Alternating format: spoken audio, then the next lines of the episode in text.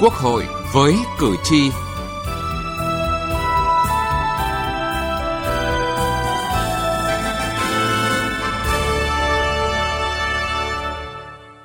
Thưa quý vị và các bạn, thời gian qua, không ít các ứng dụng, diễn đàn, mạng xã hội, kênh video trên Internet xuất hiện các bài viết, clip gắn mác dành cho trẻ em, nhưng mang nội dung không có tính giáo dục phản cảm. Đặc biệt, nhiều clip các em học sinh trung học cơ sở đánh nhau, lột quần áo, hạ nhục nhau. Đây thực sự là ẩn họa khôn lường đối với trẻ em khi sử dụng mạng xã hội.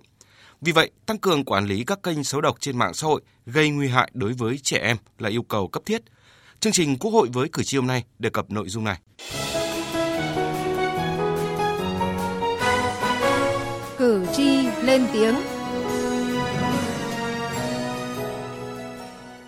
Thưa quý vị và các bạn, hiện nay qua các kênh mạng xã hội được nhiều người sử dụng như Facebook, YouTube hay TikTok, không khó để tìm thấy những hình ảnh mang nội dung bạo lực, đồ trụy, phá hoại đồ đạc, tài sản, nhạo báng, vu khống hoặc trêu đùa quá mức với người khác, vân vân. Đây thực sự là ẩn họa khôn lường nếu thiếu sự kiểm soát của cơ quan chức năng cũng như của chính các phụ huynh. Em Nguyễn Thùy Trang, học sinh trường trung học cơ sở Nguyễn Phong Sắc, quận Hai Bà Trưng, Hà Nội cho biết. Con vào mạng YouTube, Facebook thì nhiều nhiều lần gặp phải những uh, hình ảnh đánh nhau, chửi nhau, uh, thậm chí là còn nhận được tin nhắn gửi hình ảnh làm quen từ người lạ. Những lúc như vậy con rất sợ. Từng tư vấn cho nhiều trẻ em bị xâm hại, bà Phan Thu Hương, chuyên gia tư vấn bảo vệ trẻ em, chia sẻ về trường hợp trẻ bị xâm hại. Trẻ cũng còn rất nhỏ thôi, mới chỉ 12 tuổi. Trẻ có chơi game trên mạng à, và bị bạn chơi game hack nick à, và khi mà trẻ muốn lấy lại nick thì ờ, cái người đó đã yêu cầu trẻ quay những clip nhạy cảm với bộ phận vùng kín à, để mà ép trẻ phải ờ, cung cấp sau đó thì mới trả lại nick. Trên không gian mạng, những mối nguy hại luôn xuất hiện mới với nhiều chiêu thức phức tạp, tinh vi, khó lường. Đáng nói cùng với tốc độ phát triển của công nghệ thông tin, của các nền tảng mạng xã hội gây ra nhiều nguy hại với trẻ em. Chuyên gia xã hội học Phan Văn Trung cho rằng trẻ em tham gia quá nhiều vào các hoạt động trên internet trên mạng xã hội thì nó sẽ giảm đi các hoạt động thể chất bình thường. Việc tập trung rất là nhiều trên mạng xã hội thì cũng có thể dẫn tới nguy cơ trẻ em sẽ bị dễ bị tổn thương, dễ bị xâm hại, ảnh hưởng tới sức khỏe tâm thần của trẻ em. Theo khảo sát của Bộ Lao động Thương binh và Xã hội, trẻ em sử dụng mạng xã hội ngày càng nhiều, thời gian lên đến từ 5 đến 7 tiếng mỗi ngày. Do đó, trẻ em rất dễ rơi vào bẫy của người lạ trên mạng xã hội. Theo ông Nguyễn Tuấn Anh, Viện Nghiên cứu Thanh niên, đối tượng xấu thường nhắm tới trẻ em từ 8 đến 16 tuổi. Đây là lứa tuổi tò mò và chưa trưởng thành về nhận thức, nên khi xem những clip này, nhiều em chưa phân biệt được đúng sai, dễ dẫn đến suy nghĩ lệch lạc, lệch chuẩn. Một số em còn bắt chước làm theo, rất nguy hiểm có rất nhiều các em là có cái cảm giác là bị cô đơn hoặc là sau khi dùng mạng internet thì ngại tiếp xúc với những người khác và các em chỉ muốn là một mình mình trong cái thế giới của mình thôi và các em cảm thấy rằng là bản thân mình ờ, bị mặc cảm. Khi mà các em tiếp cận quá nhiều trên mạng xã hội người này người kia gia đình giàu có bố mẹ đưa đi chơi nước ngoài nước trong khi các em đang ờ, chưa được hình thành cái nhân cách ổn định của bản thân mà chúng ta vẫn đang có một cái ờ, tinh thần nhìn là nhìn vào người khác để đánh giá vào mình. Có khoảng 70,9% thiếu niên và trẻ em thì có dấu hiệu của trầm cảm. Và khi mà cái thời gian mà sử dụng mạng xã hội quá nhiều mà quên mất là chăm sóc bản thân thì lúc đó là cái sức khỏe của các bạn giảm sút mà nhiều khi các bạn không ý thức được cái điều đó dù biết mạng Internet có những thông tin xấu, độc tràn lan, nhưng việc sử dụng mạng Internet là một nhu cầu tất yếu, khó thiếu trong cuộc sống của mỗi người ở thời đại hiện nay. Với người lớn, việc kiểm soát tần suất sử dụng hàng ngày mạng Internet đã rất khó khăn. Còn với trẻ em, lứa tuổi luôn tò mò và thích thú trước những thông tin, hình ảnh mới lạ, đa dạng, phong phú trên mạng, điều này sẽ khó khăn hơn gấp nhiều lần. Bà Nguyễn Phương Linh, Viện trưởng Viện Nghiên cứu, Quản lý Phát triển Bền vững cho rằng theo tôi thì với việc mà chúng ta có những cái chính sách pháp luật tốt trong việc bảo vệ trẻ em ở trên không gian mạng ấy, thì à, vô cùng quan trọng và nó là một cái nền tảng tốt để chúng ta có thể thực sự là bảo vệ trẻ em cũng như là tạo điều kiện cho các em có thể phát huy tối đa những cái tiềm năng của mình. À, cái nền tảng pháp luật này thì chỉ thực sự đi vào thực tiễn của cuộc sống. Nếu như mà mỗi người dân, mỗi phụ huynh, mỗi giáo viên, mỗi trẻ em cũng có thể hiểu được những cái ý nghĩa tốt đẹp của à, những cái chính sách pháp luật nên là cái việc mà tuyên truyền chính sách pháp luật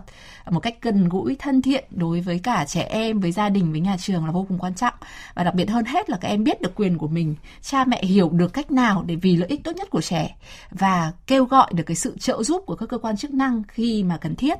Ngoài những cái chính sách pháp luật luật ra thì chúng chúng ta sẽ cần cái sự đồng hành của nhà trường rồi phụ huynh à, như là chúng ta cũng đã trao đổi ở trên. Và tôi cũng có nghĩ rằng là cái vấn vai trò của các cái công ty công nghệ liên quan đến việc là à chúng ta đã tạo ra cái nền tảng thì chúng ta cũng phải thúc đẩy và hỗ trợ cho những cái công dân những cái người sử dụng những cái quy tắc luật lệ rồi những cái cách thức những cái chương trình mà mang lại những cái thông điệp giáo dục tốt đẹp cho trẻ em thì vô cùng quan trọng. Mỗi ngày có hàng trăm hàng nghìn những video độc hại với trẻ em xuất hiện trên mạng xã hội đây thực sự là ẩn họa khôn lường. Nếu thiếu sự kiểm soát của cơ quan chức năng cũng như của chính các phụ huynh trong việc xây dựng môi trường mạng lành mạnh, an toàn cho trẻ em, đặc biệt là các phương thức giáo dục nhằm xây dựng ý thức cho trẻ em trong thời đại công nghệ 4.0 hiện nay là điều cấp thiết.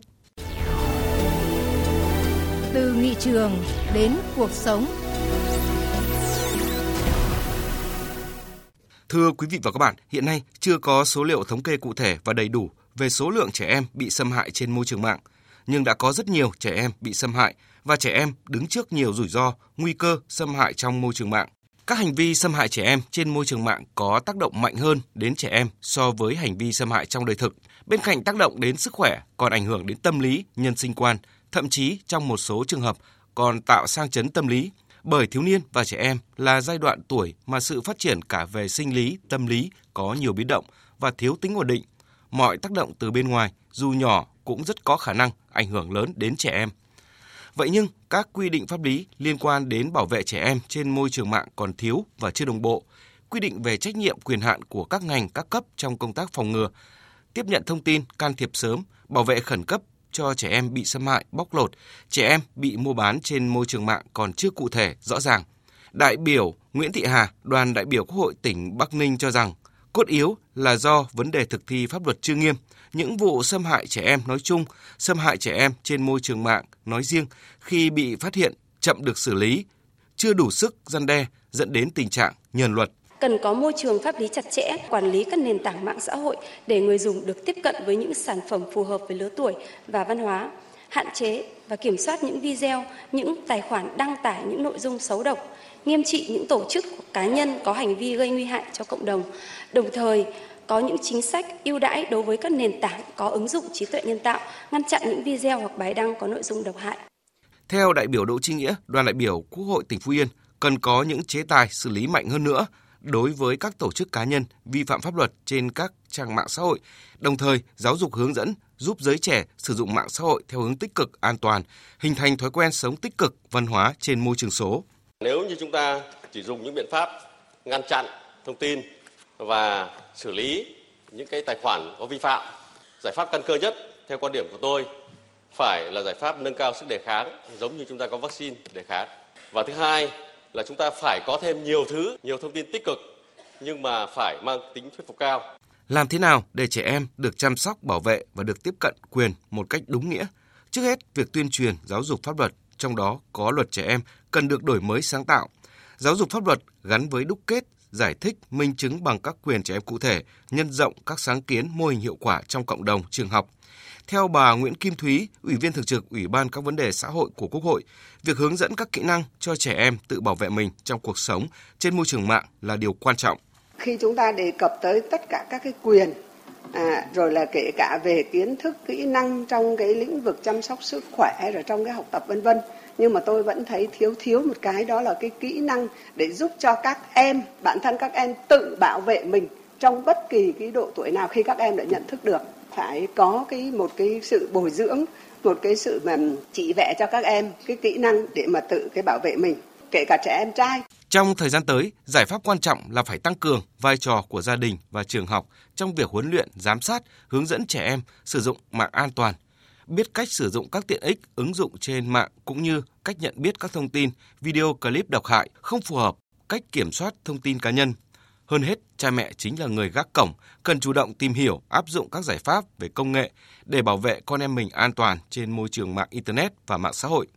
Đại biểu Lê Thị Ngọc Linh, đoàn đại biểu Quốc hội tỉnh Bạc Liêu đề nghị các ngành chức năng cần quan tâm tới việc giáo dục kỹ năng sử dụng mạng xã hội an toàn, hiệu quả cho thanh thiếu niên, trẻ em. Nâng cao vai trò của các tổ chức chính trị, xã hội phối hợp với nhà trường và gia đình trong công tác giáo dục, định hướng cho các em để các em biết cách khai thác thông tin tích cực, kỹ năng sử dụng mạng xã hội, chọn lọc các thông tin hữu ích và tránh xa những tin độc hại. hoàn thiện pháp luật về bảo vệ trẻ em trên môi trường mạng, nâng cao trách nhiệm của các cơ quan quản lý trong tuyên truyền pháp luật, xử lý vi phạm pháp luật, cùng với tăng cường vai trò trách nhiệm của cha mẹ, của nhà trường, của các doanh nghiệp trong việc bảo vệ trẻ em trên môi trường mạng là các giải pháp cần thiết.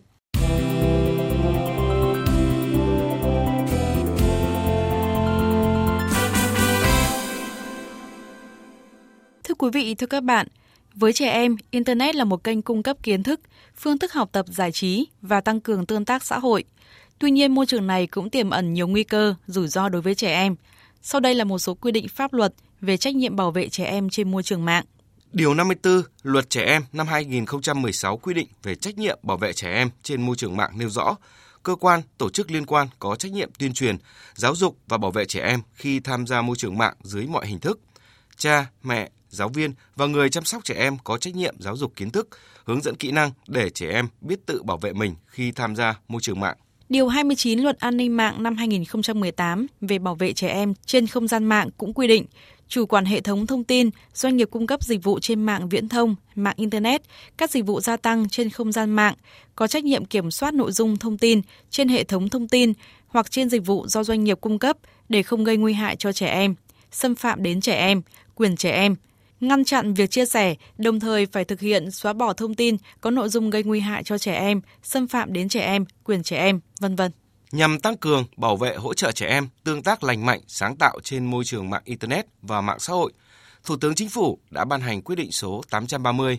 ngày 1 tháng 6 năm 2021 yêu cầu 100% các trường tiểu học, trung học cơ sở, trung học phổ thông và các cơ sở bảo vệ nuôi dưỡng trẻ em định kỳ tổ chức chương trình tuyên truyền, giáo dục kiến thức, kỹ năng cần thiết cho trẻ em để tham gia môi trường mạng an toàn.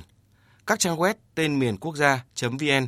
các trang web có địa chỉ IP tại Việt Nam phải thực hiện phân loại nội dung phù hợp với các độ tuổi của trẻ em. Nếu có cung cấp dịch vụ, ứng dụng cho trẻ em phải tự triển khai các giải pháp để bảo vệ trẻ em và hỗ trợ cha, mẹ hoặc người chăm sóc trẻ em quản lý việc sử dụng ứng dụng dịch vụ của trẻ em.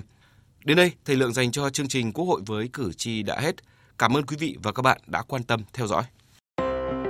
Trong thời gian qua, tình hình tội phạm mua bán người, đặc biệt là phụ nữ và trẻ em đang có chiều hướng ngày càng phức tạp. Nạn nhân bị mua bán trở về được hỗ trợ về nhu cầu thiết yếu, hỗ trợ về y tế, hỗ trợ về tâm lý, trợ giúp pháp lý theo quy định của pháp luật.